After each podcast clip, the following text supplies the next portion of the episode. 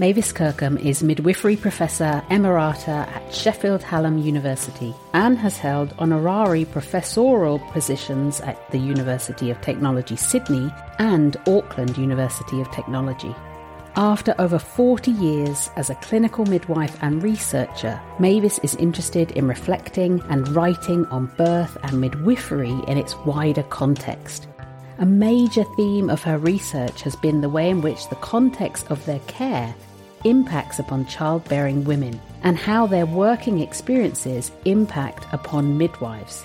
She has long been concerned with how birth stories are negotiated and the impact of these stories on tellers and hearers. With Nadine Edwards, she has edited a new book titled Free Birth Stories. In this episode, we discuss with Mavis about Mavis's interest in free birth and why it seems more women are choosing this way to give birth. Mavis tells us about the stories from women and doulas she and Nadine collected for their new book, Free Birth Stories. We discuss the importance of language in pregnancy, birth, and postpartum spaces, and the important role that doulas play. And we ask Mavis what she sees as the future of midwifery. Mavis is one of those midwives who has witnessed so many parts of midwifery, and her bounty of knowledge and kindness shines through in this episode. I know you will get a lot out of this incredible episode of The Midwife's Cauldron. So, you know what to do. Pop your headphones on, stir the dinner, or put the lead on the dog as you are in for a treat.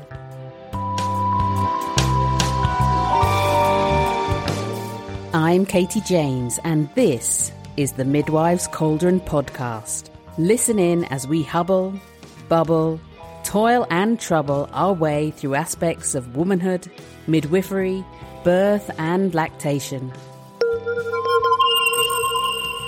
But just a sec, before we start on this epic episode, if you love the show and want more from Rachel and me, then head on over to our website and check out all the courses, books, collectives a go go. You'll find all the details and occasional discount deals on the old Instagram at the Midwives Cauldron. And if you really, really love the show, please consider two things a single or a monthly donation over on Patreon or even buy me a coffee and remember that review you leave on your podcast host really makes a difference in who listens in. Thank you for your support. We just love having you bubbling away with us. Good morning, Dr. Sarah Wickham. What are you doing in the cauldron with me today? Good morning, Katie. Well, you invited me to the cauldron to come and be the backup midwife because Dr. Rachel Reed isn't around. Oh, yes, it must be one of those times when Dr. Rachel Reed is on call, unavailable, doing something else. And I thought, do you know what? I really need some super duper awesome midwife with another cat to come into the cauldron with me and keep me company. And that's exactly what you're here for. So you're my backup midwife today. I'm here for you all day. I'm excited. I'm excited to have you. So, shall we get on with the show? Absolutely. Let's do that. Great.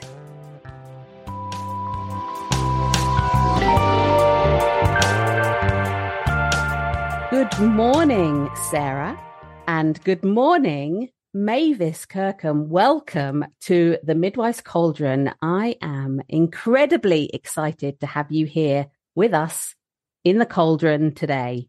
Thank you so much. It's great to be here. It's my first podcast. I know. That's fabulous. I feel very honored. We get to interview you together. I'm so excited. It's really great. So, Mavis, we have a lot to get through in a short period of time today, and I want to try and pick all of those um, pieces of information that we can weave a wonderful podcast episode.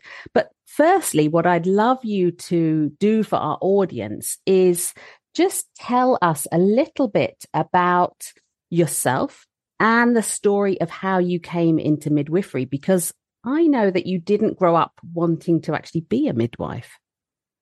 No, um, it was quite accidental in a way. I, I don't think I knew what I wanted to be when I was growing up. I, left school at 15, worked on market stalls for a bit, got a job in a bank, which was fairly tedious.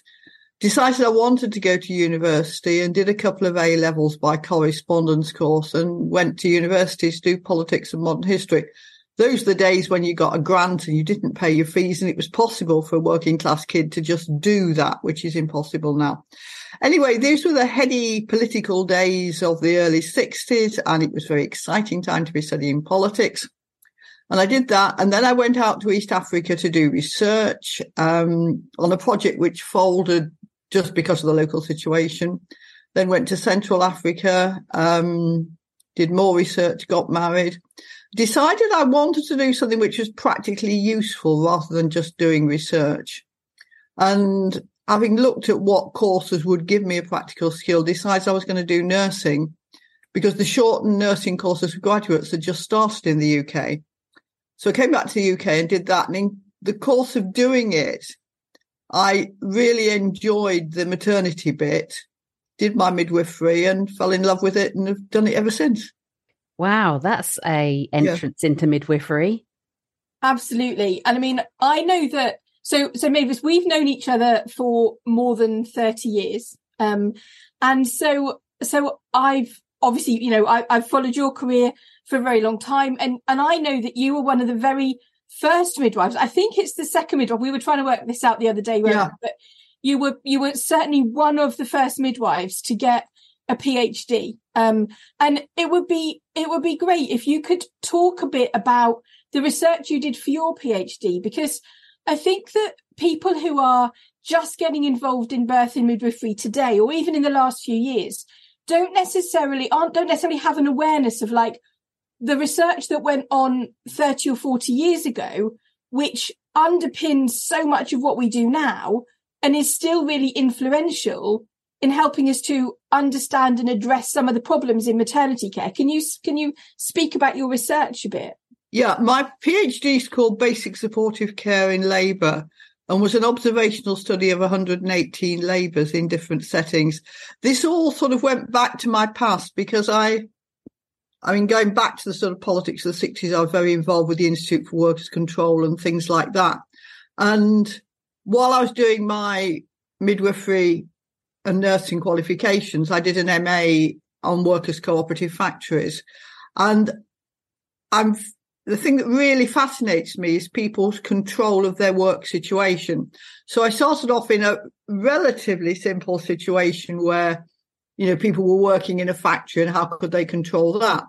But when you get to midwifery, there's the woman and her her control, both, you know, her body's control and her mind and what is doing in labour. But also you've got the worker who is the midwife who is attending her and her need for some control of her situation how these can mesh. And that's the thing in a way that's, you know, obsessed me for a very long time.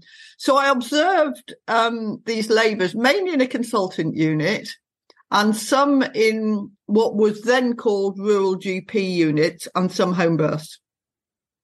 And what I found wouldn't surprise anyone that the midwife, where the midwives had more control of their situation, they gave more autonomy. They allowed the women more autonomy. And I think it was allowed in the GP unit. But in the home, you know, it was the mother's home. And I don't think then midwives were trying to set up a hospital in the home. I think some do now who are used to hospitals. But, you know, they were there as guests and they behaved as guests and they didn't have an off stage professional area. And behavior was very different. Conversation was very different. What happened was very different. Um, so there are all sorts of nuances within the settings, but the settings made a lot of difference. Mm and I did a lot of things on on on conversation and this wonderful concept of verbal asepsis and all that sort of thing. Well, t- tell us about that. Tell us tell us a bit about what you mean by that. verbal asepsis is, you know, how asepsis is a non-touch technique yeah. Yep. for doing dressings and things. Well, this is the same in conversation. Oh, I love that. So that you can answer the question without touching the subject. Mm. You know, if someone says, I'm really frightened about something, and you say, Don't worry, dear, it'll be all right. That's verbal asepsis. Nobody ever stopped worrying because somebody said, don't worry. Mm. They might if you said, don't worry because, and then explain something. But don't worry is actually always interpreted by the woman as shut up. Yes. Mm. Yeah. That's Mm. such a good point. Because you can't raise a worry again if you've been told not to worry because you're disobedient. And patients, particularly on the conveyor belt in large units, and that's pretty well all we've got now, have to be compliant. Mm. Absolutely. Mm. And were you seeing this much more occurring in the hospital setting than at home? Yes. Yeah. And more in the hospital setting than the, um, than the GP units. GP units is a silly title because the GPs only came if they're invited and rarely came. Well, sometimes they came to advise on a transfer. Sometimes they came to do suturing after the birth, but, um, the only place I've ever seen anybody decide on a transfer with his back to the woman because he was looking at the sky to see whether it would snow or not whether the unit would be cut off. It was a very good way to make the decision, but it was the only time I've ever seen it.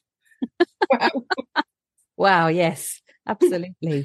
But he, he was looking for kind of altruistic reasons, not to see what the weather was like for golf or something. He wouldn't. no, not at all. No, no, I, no. The, the, it was. He, he certainly wasn't golfing weather. No, he was definitely seeing. Can I give her more time, or will the Mm. road be blocked by the time I've done that?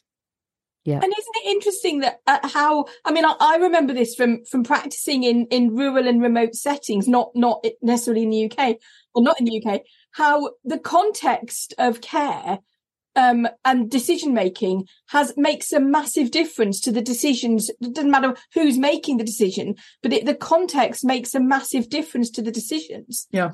And so, but you, but I think, I mean, you saw that as well. And I mean, I, I remember that in your PhD and in the research, in the p- chapters that came from it, you also wrote about how the presence of a senior staff member influenced what Mm. was happening and what the midwives were doing. Yes, it effectively quietened them. People always, all, always spoke more in the absence of someone senior to them because a lot of women got most of their information was student midwives, but student midwives wouldn't give information in the presence of a qualified midwife in case they said the wrong thing or Mm. appeared to be undermining her. Mm. And I can imagine that continues. That seems Yeah. to be Oh, absolutely. Yeah.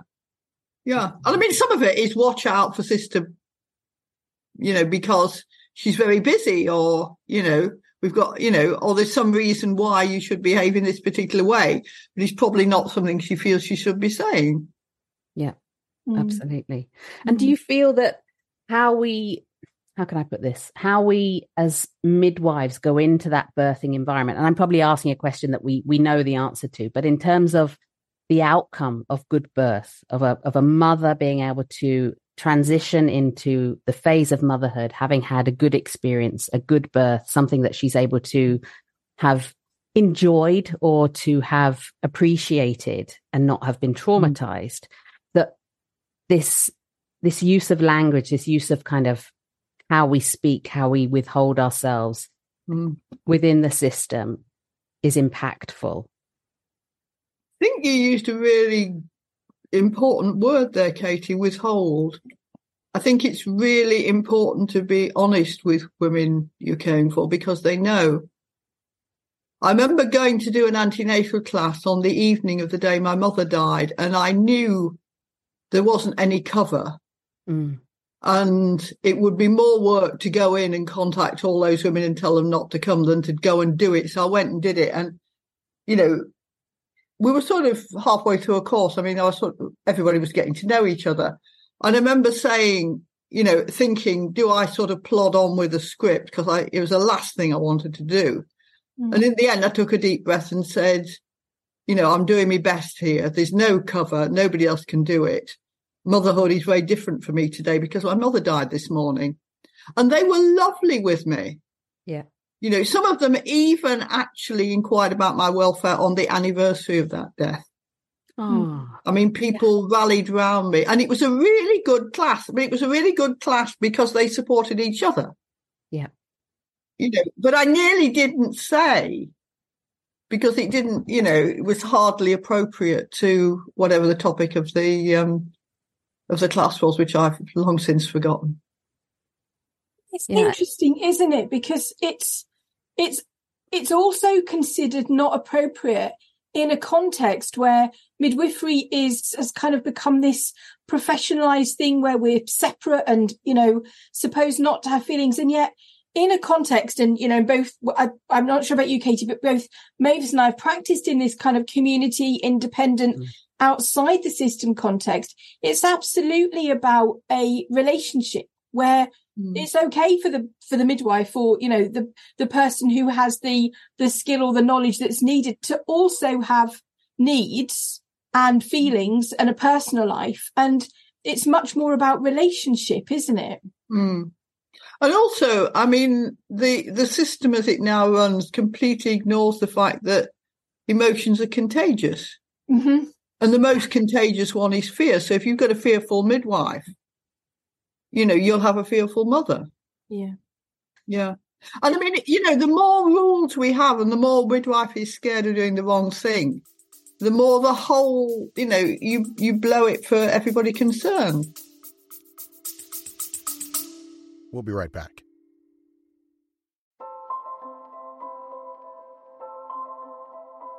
I just wanted to pop into your luggles and tell you about my brand spanking new podcast, The Feeding Couch. This podcast ain't just designed with pregnant women or new parents in mind, but also for all of us working in the space of birth work. This is the podcast where I hand the mic over to a different mum, dad, parent, or even grandparent to take us on their feeding journey. Every story matters. It's often through hearing others' experiences where we find our own inner knowledge, strength, and courage. Listen in to hear the stories told of triumph, challenge, heartwarming, tear jerking, fist pumping, and how we each deal with our venture into this new world emotionally, socially, and physically. Whether you're a student, a newbie midwife, doula, lactation exam prepper, or just hungry for more knowledge, these stories will also give you a backstage pass to the global lactation clinic. Whether you're pregnant and seeking information or supporting those on their journey, I can't wait to see you on the couch with me soon. Oh, and a little favour your reviews on Apple Podcasts mean the world. They're like magic beans that help spread the podcast out for those who need to hear it. Let's make this something amazing together.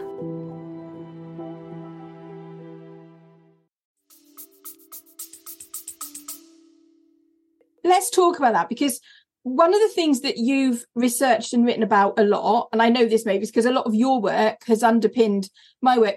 For any, I, I don't know if, if people are familiar with my work, but Mavis supervised my PhD, and, and my work's built on a lot of the work that Mavis has done over the years on standardization. And mm. and and both Mavis and I began to practice midwifery before guidelines were even a thing, which might be hard for people to believe now. Yeah. Um, and so we've watched a lot of change happen. So maybe can you talk about about standardization and about yeah. you know how things have evolved in in that area? Yeah, I mean, I don't mean there weren't ways of doing things before guidelines because sure. they were, but they were they were routines and there were thing knowledge held in common. And also there were relationship things often relationships with senior obstetricians. You know mr x likes his ladies to have y you know whatever mm-hmm. that may be.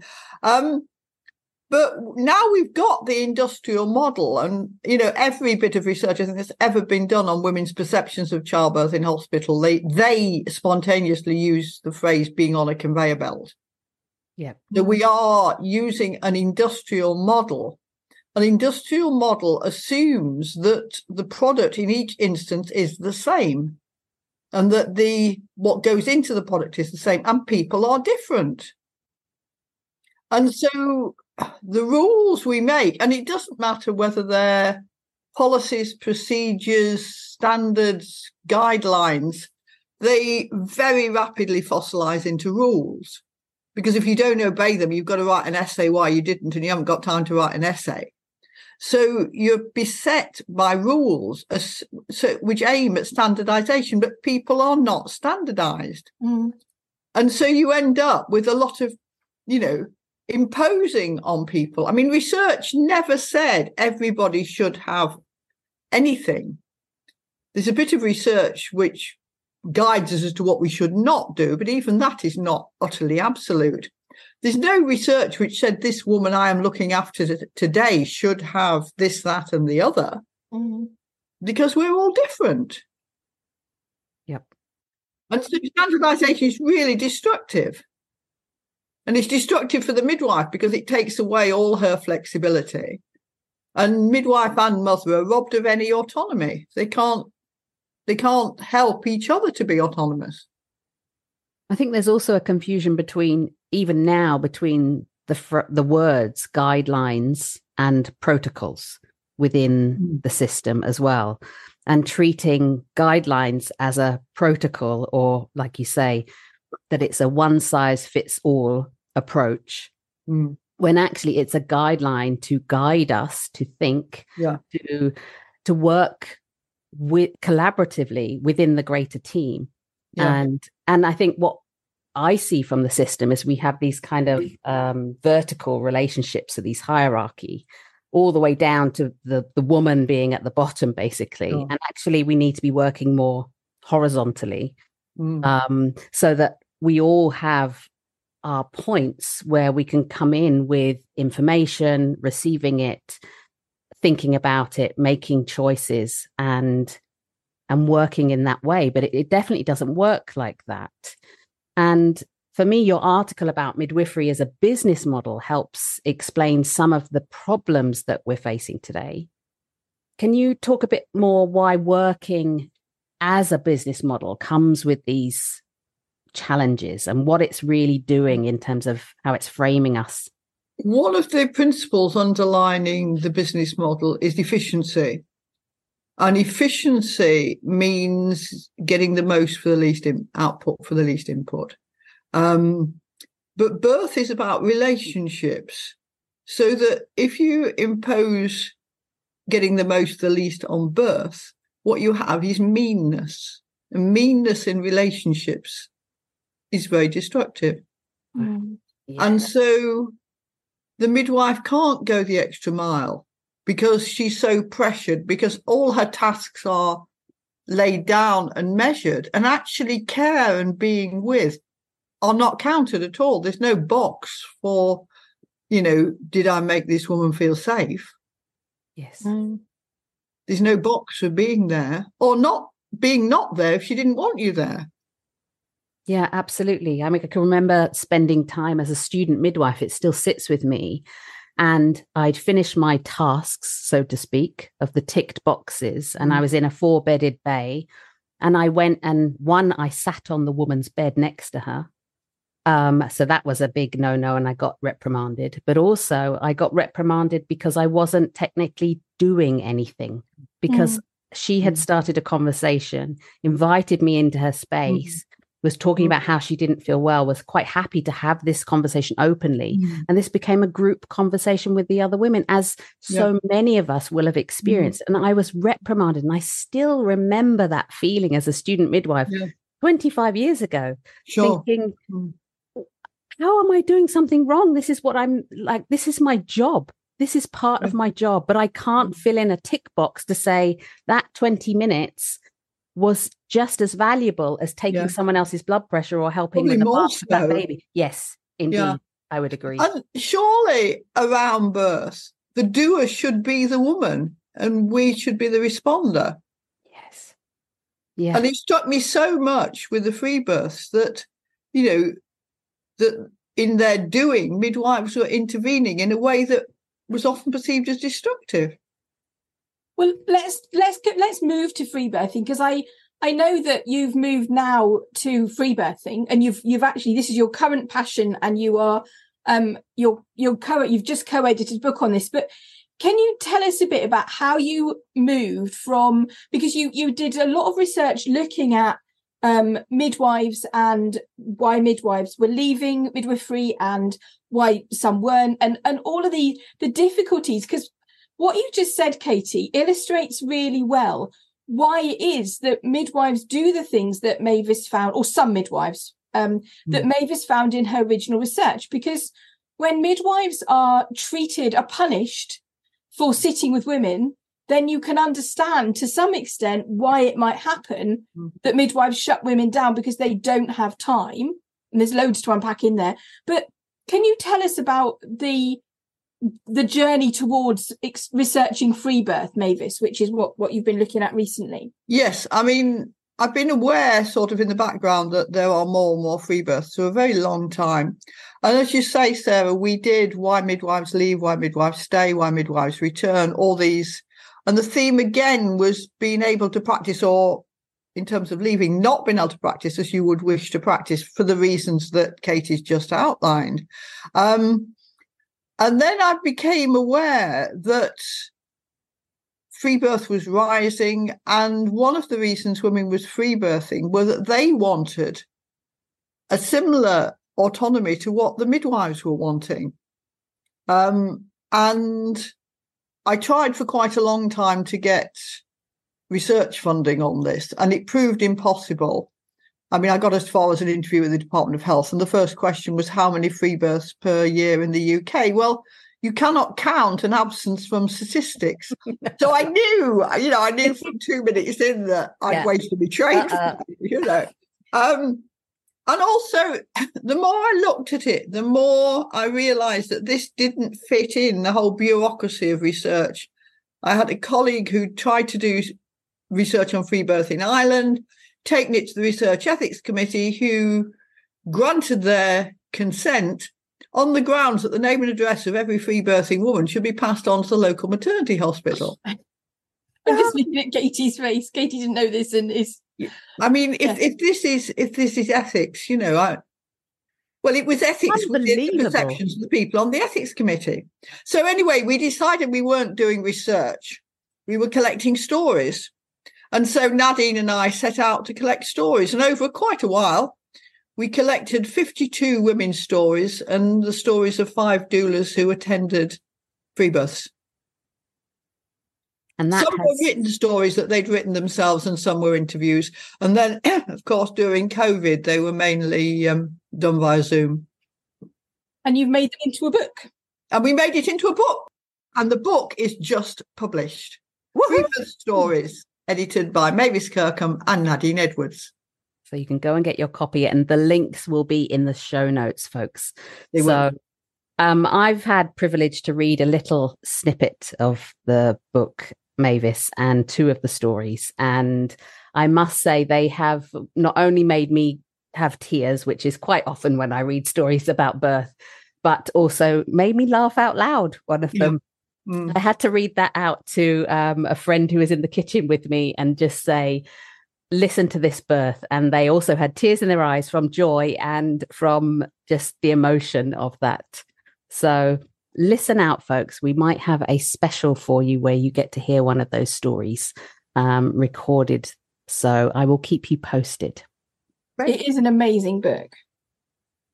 So maybe what i would really like to know because obviously this is an a, not new but it's a new area that you've been able to research and to be asking these women's stories and really getting good, deep information throughout this book. Mm. Was there anything that really surprised you?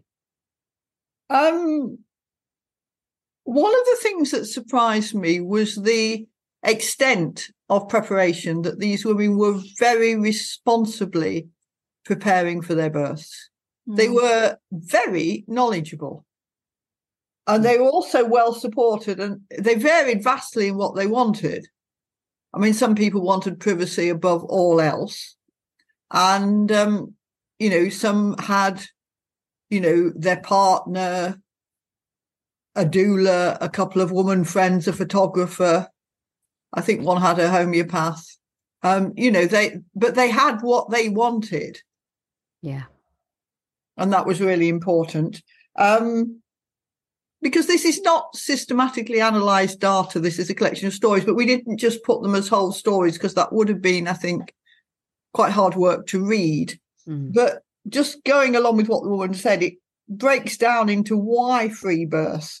And we've got three chapters one on journeying away from trauma and institutionalization, one on the journey towards free birth, and one on building safety um, and trust. We've got section on preparation, we've section on relationships around free birth, which are really important. And then the labours and the births, and then after birth and the wider issues. And there are all sorts of problems people encountered. It wasn't a bowl of cherries. But the last chapter, the impact was so positive, even on women where the outcomes were not what you call clinically good, but they felt they'd done their best and they'd given the baby the best start in life. Mm. And nobody regretted free birthing. Wow. Whatever the outcome. And I'm, you know, I'm not saying if we'd gone and got another hundred women, somebody may not have, but none of these did. And bear in mind, although this is not research, I don't know of a research study that interviewed more than 10 women, and we've got 52. Mm. It's incredible. Um, another thing I do want to say, because it's really important, this is a UK study. And these women had the safety net of the NHS. Mm. Mm. These are women who choose to free birth, who could have had free NHS care, who didn't want it, but could opt into it. And this added to their feeling of security. And we had a few emergencies. There was a cord prolapse where the woman did all the right things and went to hospital and had a crash section mm. and was very satisfied with it. And her description of the experience was incredible. I'd never heard anybody talk about her body trying to suck the baby back in. Wow. Wow. Gosh. Yeah, it was. Can I slip in another question here that's just come to mind? Yeah, go on. I'm cheeky. But I'm just, in terms of the breadth of your experience and having worked in home birth settings as well as a midwife, mm. did you notice a difference between what you were seeing from women's experiences from home birth and maybe home birth and transferring in compared with free birthing?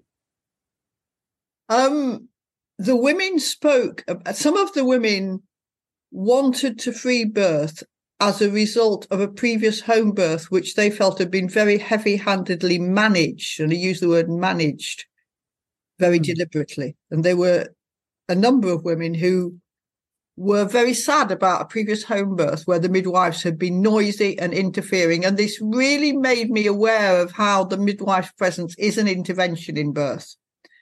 And they were free birthing partly because they did not want the intrusion of the midwife's presence. They didn't want the intrusion of monitoring of the fetal heart. They didn't want the intrusion of all the things the midwife had to do for the midwife to feel secure, like VEs and monitoring of the fetal heart, and making a lot of noise and spreading out a lot of equipment and clashing stainless steel and generally frightening the woman. So yeah, it's not was not just a difference between hospital and home. On the other hand, I do think, I hope for my own practice, but you can't observe your own practice. But I think the best home birth midwives who it has been my privilege to observe were very similar to some of the doulas and some of the friends who supported the free birth women. Mm. They were very quiet and they were very supportive and they just they were not intrusive. I think that's critical. And I wonder if that, in part, comes back to the question of I'm going back to not just standardization, but guidelines, guidelines and the professional frameworks that that registered midwives have to work in in you know in in countries in high income countries where we have registered midwives and we have these guidelines i mean I didn't say this earlier, but one of the things I wanted to say with guidelines is a reminder that guidelines are for professionals. They're not for women, you know, and all, all patients in a wider healthcare context. They guidelines tell the professional what they have to offer. So women don't ever have to do anything that the guidelines say. Um, but but the but the midwives do. And so we have these professional frameworks that that oblige midwives, particularly those working in the system.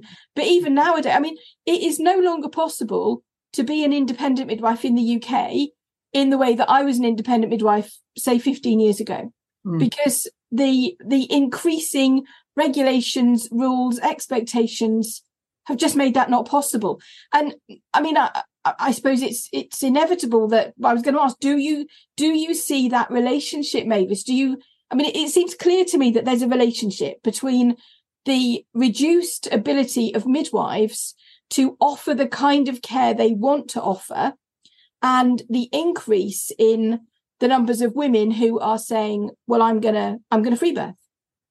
Yes, um, and yes, I mean, I mean this this is it links with women free birthing. It also links with midwives leaving midwifery. Mm-hmm.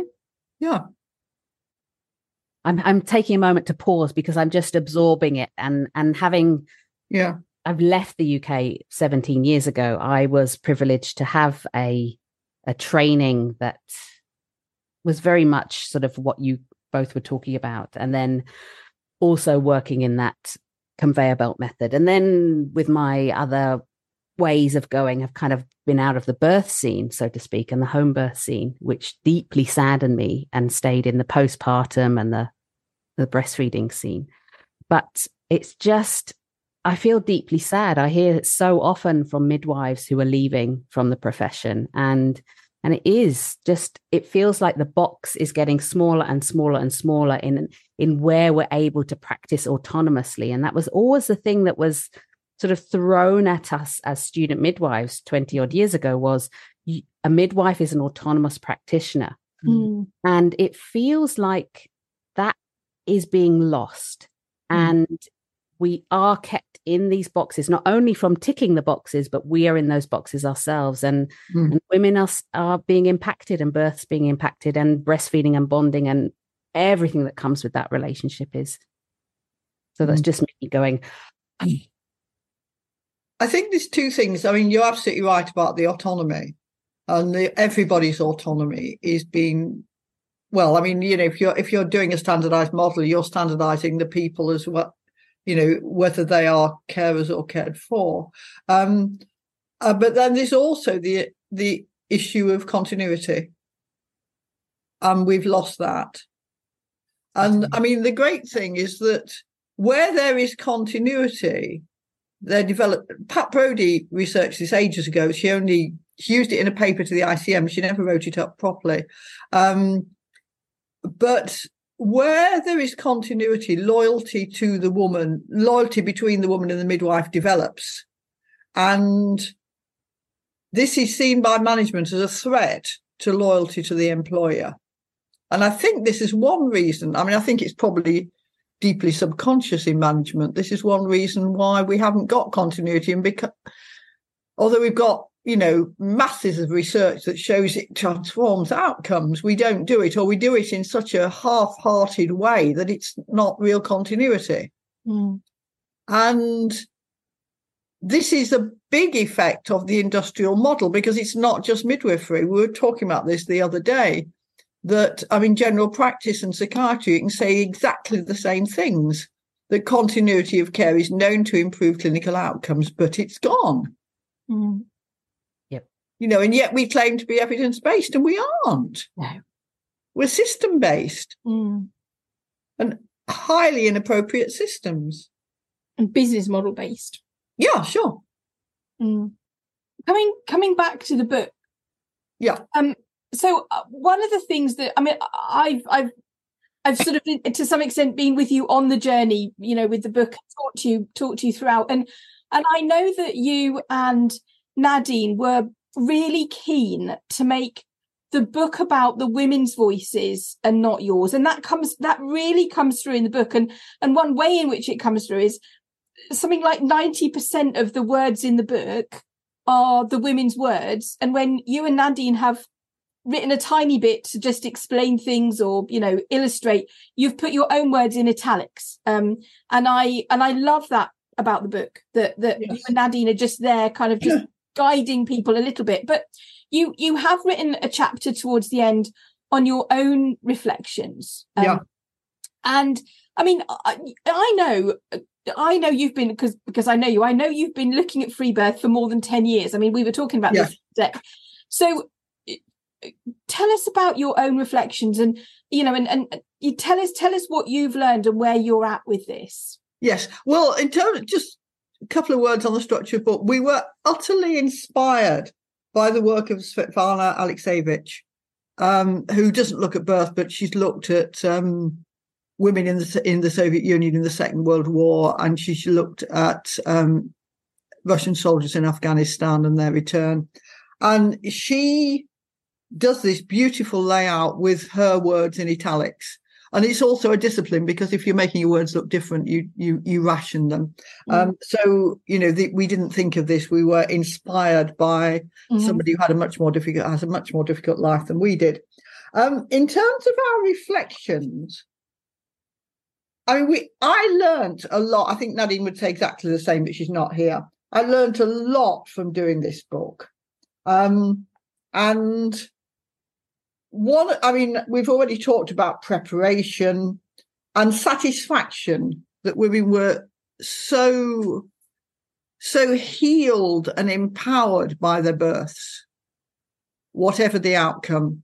And they were all positive about having free birth and would do it well, except for I think there was one whose husband um, didn't couldn't cope with doing a free birth again, but that was his choice, not hers. But even one woman who didn't plan a free birth, planned a home birth, and was kept her husband was kept on the phone for 45 minutes trying to get a midwife during which time she had the baby. But if they had another one, they would free birth. Mm. Because then they could just have the joy of the birth without the hassle of the phone call.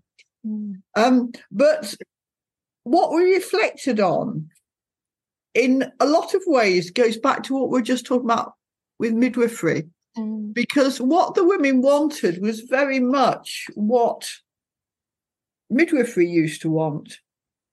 Um, the stuff that Tricia Anderson wrote on feeling safe enough to let go and helping, you know, providing that safe situation.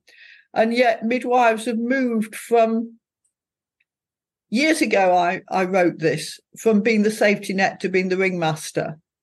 And it's a bizarre analogy, but it, it is what's happened with the development of professionalization. Um, so there were lots of sort of sad things to reflect on as a midwife. Um, there were lots of positive things about how the women were preparing, moving away from fear. And then there was the the doulas um, and not just doulas, uh, doulas are not a unified group, but um, the what the doulas working with free birth were trying to do. And one in one of the stories, and it was a twin birth, the both the mother and the midwife were qualified, experienced midwives. Sorry, the mother and the doula were qualified and experienced midwives the mother is still practicing. The doula gave up midwifery in order to be a doula, but she gave up midwifery for the exact reasons that took me and originally her into midwifery. Mm. So that she, you know, she could practice in the way we've been talking about. Yeah. And some of the doula's reflections are really, you know, just bring tears to the eyes. I don't know if it's worth Yes, do I know exactly yes, the paragraphs you're thinking of? Please read. Can I can I read all three paragraphs? Yes, please. Yes, please do. The confidence in the women who birth without the medical support or the medical interventions or disturbances was incredible. These women are, they're walking so tall and really feel like they trusted themselves. They birthed on their own terms. Nobody messed with them. Nobody weighed the baby. Nobody did anything. Nobody talked really. That's phenomenal. I wish I could get midwifery in line with that. I know you've been looking at this for years, but it's really just becoming clear to me now, after what, 12, 13 years of being with women, that what they're needing is people who can sit and be with birth, people who know, people who they can, can trust, people who can look forward to it with them and reflect back on it with them because they see them in the community in the future. When I started this, I saw myself as a doula that could fill a gap. The doulas were a stopgap until they got maternity services sorted out. And now, in some ways, I feel like doulas are the last threads of midwifery, kind of holding on to some of the knowledge, some of the wisdom, some of the tools that midwives are no longer allowed to use or they don't have time to use, like sitting patiently, like knitting, like not asking questions and just being there. Uh, You want to cry, didn't it? I mean, I've got tears. It's yeah, exactly. because I felt it. Yeah, I felt that as a midwife. Yeah. I moved out of birth for several reasons. And I would often say, even as a new midwife, gosh, I think Mm. I want to be a doula. Or people would say to me, What's the difference between a midwife and a doula? And I'd I'd feel so confused because I'd feel that that was my role to be that presence, to be there, to be a trusted source. But I was so lucky to to have great mentors and watch Me these types too. of home births with Mm, community midwives with continuity of carer, not Mm. just continuity of a team. mm. And it, yeah, it brings me to tears because I think it's deeply sad that we can't easily work as midwives like this anymore. And that has, and that's a magic. We've talked about this on this podcast before. And it is a real magic to, and a privilege to be able to work in that space Mm, like that. Mm. mm. Mavis, what do you see as the future of midwifery? Um, I'm not sure. I think there will always be women who want to birth under their own powers. And I think there'll always be women, and there may well be women who've had that experience themselves, who will be with them. And I think, you know, when you look back, the powers that be, and they've changed over centuries, the powers that be have always tried to stop this. But in the end, they couldn't quite stop it. They tried to license it, which paralyzed it, and then it moved on. But I think there will always be women who want to be with women. And there will always be women who want to be with themselves and the babies. One of the phrases women use quite often, and it's something that really interests me, is using the word attend. And one woman, I don't think I can turn it up immediately, but one woman said very eloquently, I wanted to attend to my body and the baby and not have to attend to the midwife. Mm. And we should be attending to the woman, not her feeling she should attend to us and fit in with our routines. So Mhm. I think it will go on. I think it won't be called midwifery because that's a licensed term now. But there will always be women with women, I think. Mm. Maybe may I ask you if there is a moment within your career that, or within your world of of working with women and families and birth, a moment that's inspired you? Quite a number, but um, one I was talking to Sarah. recently- This is not a, in a sense, a midwifery moment. This is a good nursing moment, but it's the same. It's about care. When my mother had my elder sister, which must have been 1941 or 42, in, in the Second World War in London, which was being heavily bombed, she was in labour in a, ho- a hospital where all the windows were long since boarded up and bombed out. And a lot of the midwives had been transferred to be nursing the wounded. And uh, my father worked on the railway, so he wasn't with her. He was working in a very visible situation because steam trains are very visible from the air. So she had lots of reasons to be frightened, apart from the fact she was in labour. And she laboured through the night and saw very little of anybody. And in the morning, a very smart woman in a splendid uniform came round and um, stood by her bed. And just at that moment, um, she was hit by a contraction. So she reached out her hand and held the hand of the woman who just put her hand on the bed. And the woman said, she slapped her on the back of the hand and said, I am the matron. You do not hold my hand. And she went on her way. And the story became even more tragic because the baby, she had the baby and the baby subsequently died. But anyway, she always told that story, a story of humiliation and defeat. Turn it on 40 odd years, she was dying in a hospice in Sheffield. And I went in to visit and I stood in the doorway of the room and she was in her bed And there was a lady in a very smart uniform sitting on her bed, and they were quietly laughing, both of them. And she had told this story of being humiliated by this wartime matron. And this very skillful nurse had managed to turn it so that they both felt sorry for this poor, pathetic wartime matron and were both quietly laughing at her. And I thought, that's good care. The whole humiliating story was dissolved into two women having a quiet giggle. Something that is so important. That's and that's good. about taking time. Yeah, exactly. And sitting on the bed. Mm. Exactly. I, I think that and I think they actually were holding hands. That's lovely. Amazing. Thank you for sharing that. That is just a lovely picture of, yeah, something that could have continued to have gone throughout an entire lifetime of being And a distressful story Mm. and the importance of someone being able to take time to sit, to reframe, and to Mhm. be with. Yeah. But in a sense, it took a matron to reframe it. Nobody else had managed it in the meantime. Yeah, Same level. Yeah. Good use of authority then. Good use Absolutely. of the dark Oh, yes, it can be. Yeah. Lovely.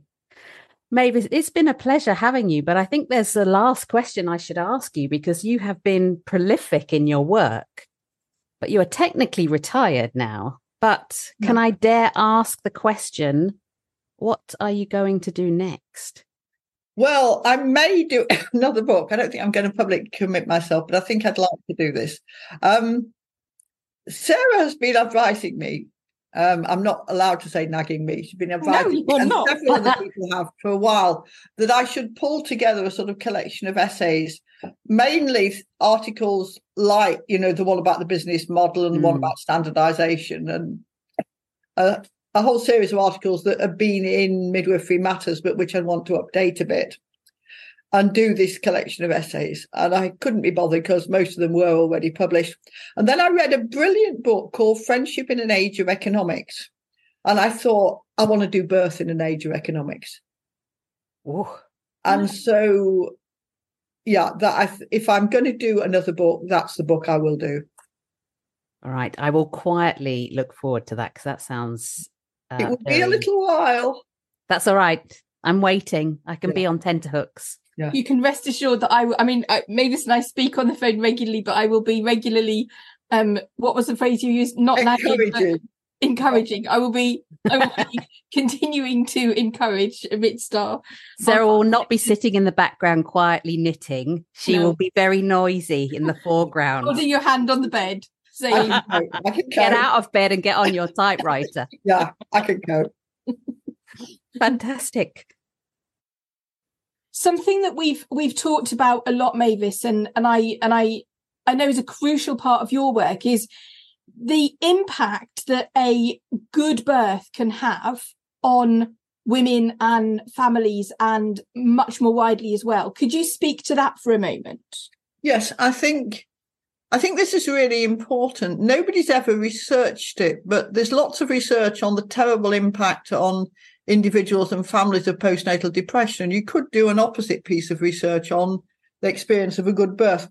These women repeatedly said, I felt really healed by the, by the process. I felt strengthened. I felt supported. Um, and this makes, I think, a lot of difference. And I've been aware, I mean, long before I started doing the free birth book, of women who said, who'd had a good birth, who said, you know, I think back when their toddlers having tantrums or teenagers being teenagers, and I think, I gave birth to you, and if I can do that, I can cope with this one. And I think that makes a lot of difference. There's a there's a lovely one here from the book. It feels like an amazing start for my three children. I don't get a lot of things right parenting, but I think, well, I got your birth right. Yes, I did everything I could make sh- to make sure that your very start in life was as kind of peaceful and as positive as it could be. And it was. So I comfort myself with that and a glass of wine on an evening when I've had a bad parenting day. brilliant we can all relate to that in some way or other Indeed. Yeah. So I think it does. A good birth equips women to be good mothers. I'm not saying there are not people who've had terrible births who are brilliant mothers, but it's harder work. And also, good midwifery care brings together the support. And Nicky Leap's been so eloquent on this that good antenatal care makes sure women have got a good support network for postnatally. So it's it's your own healing and it's making sure that you know you've got the support in place to go on when you've got the baby. Mm. And there's a whole art to that. And getting, you know, it's half the point of antenatal groups. It's not the birth, it's the postnatal. That you know people who from your locality, of people like you, who've got babies of the age of your baby. Mm. Couldn't agree more. Absolutely. Mavis, it has been an utter delight. We have covered many topics and beautiful stories and moments. So I would like to say a big thank you for joining us in the cauldron today. Thank you very much. Thank you.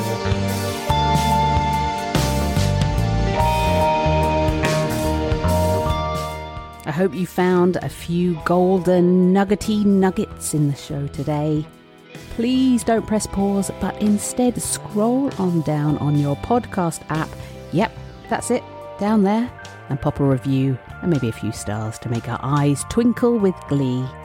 For more on breastfeeding and lactation content, head on over to my website.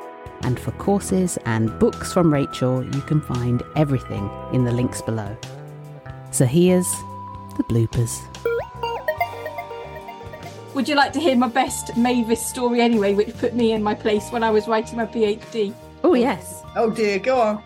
Can you do you know which one I'm going to tell, tell me? No, I don't. Go and embarrass me. So I I was writing. I was in New Zealand when I was writing my PhD thesis, and so Mavis and I would have chats at the. It would be the end of my day in New Zealand, and Mavis would have just woken up and fed her hens, and we'd have a chat. And and on one occasion, um, Mavis said, "So how was your day?" I was I was sl- I was really really struggling with this particular chapter. Um, and I said, Well, Mavis, I haven't had a very good day. Um, all I've done is copy and paste things from one of my chapters into another chapter. I haven't increased my words, I've just copied and pasted. And there was this pause on the end of the phone. And often with Mavis, often a pause precedes one of Mavis's fabulous one liners. So I knew it was coming, I just didn't know the form it was going to take. And Mavis just said, In my day, I wrote my thesis on a typewriter. We didn't have copy and paste, and if I made a mistake, I had to type the whole page again. so yes, okay, that was that was fabulous. That was fabulous. You were always brilliant at providing perspective, Mavis. Thank you for that. that put you in your place. Yeah. it did. I thought you were going to say the thing about you know, it a haiku would be acceptable as long as you said all you want to say. No, I wasn't. Talk about that. no, but you know, it, it's usually my answer if people say how many words. A haiku would be acceptable so long as you've said all you want to say. I've never seen a PhD in the form of a haiku, but it could be acceptable. That would have made my life so much easier.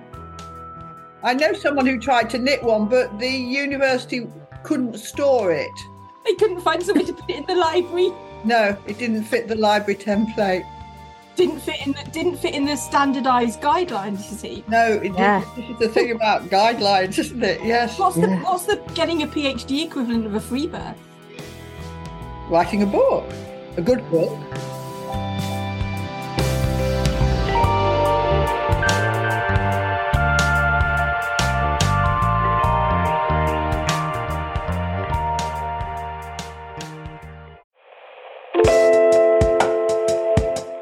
Wondering which of my courses is for you? Breastfeeding and Lactation, the Fundamentals has been designed for everyone working in the birthing field or those on their journey to becoming breastfeeding specialists or IBCLCs. This course gives you seven hours of CPD and is packed with reflective learning, case studies, and some pretty tough at times quizzes to make sure this stuff sticks. It also means you can meet me monthly in my live Q&A. This is my course that I hope will fill in the gaps that traditional breastfeeding education has left out. I want you completing this, feeling confident to support any breastfeeding or lactation challenge of those in your care. But wait, I have another course called The Feeding Couch. Who's this for? Currently, around 80 to 96% of women decide to breastfeed during their pregnancy, but by just eight weeks after birth, a third to almost 50% of those women have stopped breastfeeding. And of those women who stopped, 80% say they stopped breastfeeding before they wanted to. Learning about breastfeeding during pregnancy has been shown to improve breastfeeding self confidence and improve the rate of exclusive breastfeeding in the short and the long term. I believe every mum should be able to choose how she wants to feed her baby and for how long. Knowledge is power. That's why I created the Feeding Couch, designed to be watched during pregnancy or for new mums and parents who may be struggling right now with breastfeeding. The content is in step by step, binge worthy whilst pregnant, or for those most tired of days postpartum. Totally easy to find exactly what you need and dip in and out when you need a breastfeeding answer quickly. And for you, beautiful podcast listener, there is a 10% discount off both courses when you use the code POD10, that's P O D 10 at checkout. To find out more, hop on over to my website, katiejames.site, and have a look at the incredible content waiting for your lucky peepers.